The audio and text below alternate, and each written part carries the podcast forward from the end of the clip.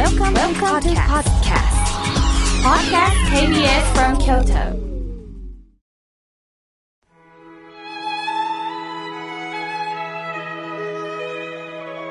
改めまして、僧侶の河村明慶です。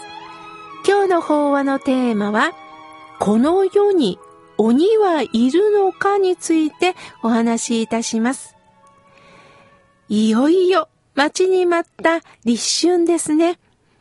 2月2日の節分から長かった冬とそろそろお別れできる季節となりました。節分とは季節を分けるという意味で、それぞれの季節が始まる日、立春、立夏、立秋、立冬の前日を指します。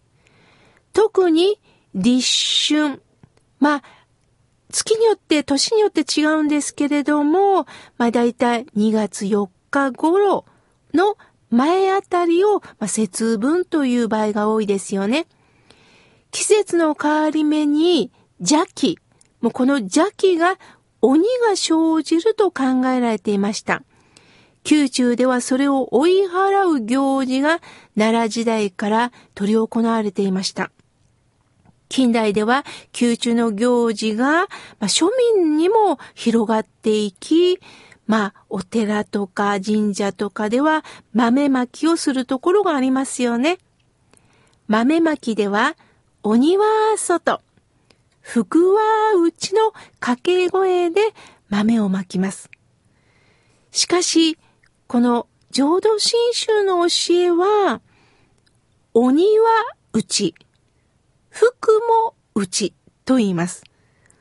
鬼は内。今聞かれたリスナーさんは冗談じゃないわよ。鬼なんか入ってきてもらったら困るわよってなりますよね。もう、それはわかります。とにかく服だけ入ってきてねっていうことですよね。しかし、阿弥陀様から見たら、鬼も内側ですよ、とおっしゃるんです。まあ、私は新種の教えをいただいてるんですが、あえて豆をまく必要はないですよって教えてくれます。なぜならば、豆は大切なタンパク源です。恵みです。同時に鬼を追い出そうとしてしまう私の心の内を見ていきましょうと教えてくれます。昨年から今に至るまで新型コロナウイルス感染の問題で人間関係もいろいろありましたよね。このコロナをきっかけに仲違いした人もいます。在宅が増えて今まで気にもしなかった家族の行動がちょっとした悪い癖も目に入ってくるようになりました。もう見過ごせなくって喧嘩の絶えない家庭も増えたと言います。この私もそうなんです。家にいることが多くなるとね、普段片付けをしてないところに目が行くんです。片付けを始めるんです。自分だけのものだったらいいんですけれども、家族のものまで捨てようと思いました。なんでこんなものがあるんだろうもういらないじゃないと思うんですね。私の荷物は思い出があるんですが、だけど、他の人にはあまり思い出って感じないんですよね。逆に邪魔って思うわけですよね。もうガラクタにしか見えないわけです。勝手に捨てようと思って袋詰めをしてたのを何度に置いていました。それをたまたま見た家族がなんでこれをこん、ここに入れてんだって怒ったんです。でもこれいらないんじゃないのって言ったらまあまた相手が怒りましてね。まあ大喧嘩になっちゃったんです。その時の私の姿は自分で見えません。相手の怒ってる姿は自分の目で確認できるんですが、私だって怒ってるんですよね。私も鬼の姿だったと思います。でも自分の目で自分の顔は見えないんです。怒る相手が鬼としか見えないんです。私の友人からこんなメールが来ました。母の日にね、子供が私の似顔絵描いたんだけど、鬼の顔なのよ。失礼だと思わないっ私思わず笑ってしまいました。息子さんって正直だね。自分ではわからないんですよね。親鸞上人は、一年多年門院。まあ、これはね、お手紙のことなんですね。凡夫というは、無名煩悩我らが身に満ちて、欲も多く、怒り腹立ち、そねみ妬む心多く、暇なくして臨終の一年に至るまでとどまらず、消えず、絶えぬなりとおっしゃってます。無名煩悩我らが身に満ち満ちて欲も多いんですよ。怒りも腹立ち、そねみ妬む心が多いんですよっておっしゃってるんです。これは私たちだけに当てたんじゃなくて、親鸞書には私も含めてなんですよっておっしゃったんです。人間は最後まで自分のやっていることは正しい。自分が大切なんです。怒られたら反省すればいいものの、やっぱり自分を正当化するんですよね。そして今度はね、私を同情してくれる仲間を探すんです。同情する仲間が多いことで自分を安心させたいんですね。それを親鸞さんは、凡夫である浅ましい姿ですよとお教えくださるんです。そんな私の姿も鬼なんですよと教えてくれます。お念仏を喜ばれた妙高人。妙高人っていうのはね、妙は女辺に少ないで、まあ妙家の妙なんですけども、高はね、好きという字です。女辺に子供の子で妙高人。これはどういうことかというと、もう一般の方々が、例えば僧侶だからお念仏を喜ぶんじゃなくて、もう一般に普通に生活しながら、南無阿弥陀仏のお念仏を常にいただいた人のことを妙高人と言います。朝原彩一さんという方がおられました。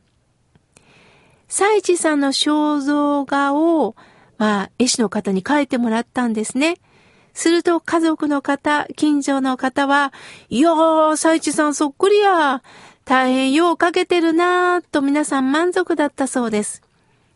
彩一さんはそれを見ながら首をかしげたそうです。みんなはなんか気に入らんのかね？もっと男前に書いて欲しかったんかねって言われると、いやいや、一つ足らんものがある。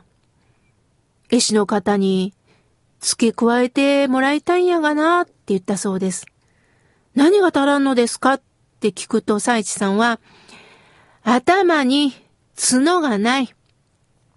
あんたには見えんかもしれんが、わしの頭にはな、角が生えとるんじゃ、と言われたそうです。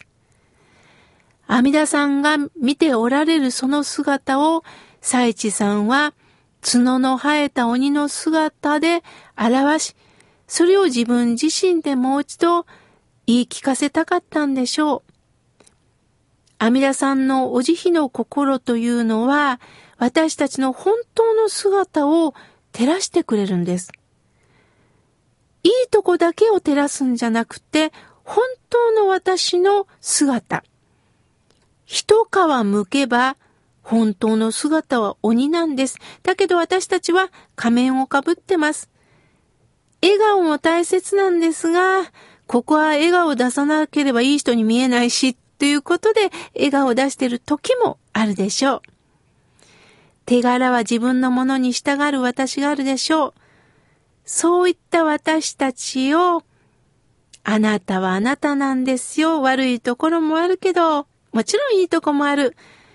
そんなあなたが大切なんですよと阿弥陀さんは良いとこも悪いとこも奥底に眠ってる私たちの本当の鬼の姿もそのまま受け入れてくださってるんですね。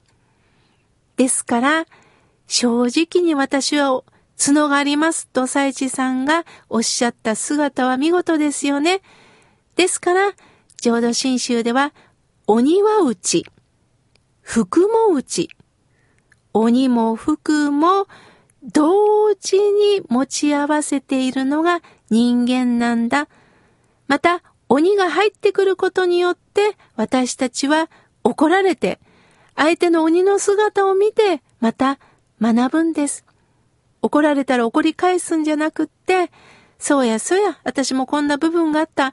今度自分が怒るときには、こういう言い方は良くないわなと、反面教師をいただきながら生きるといいですよね。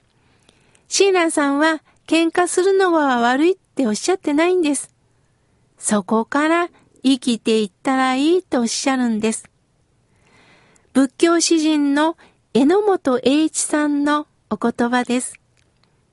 また一つしくじった。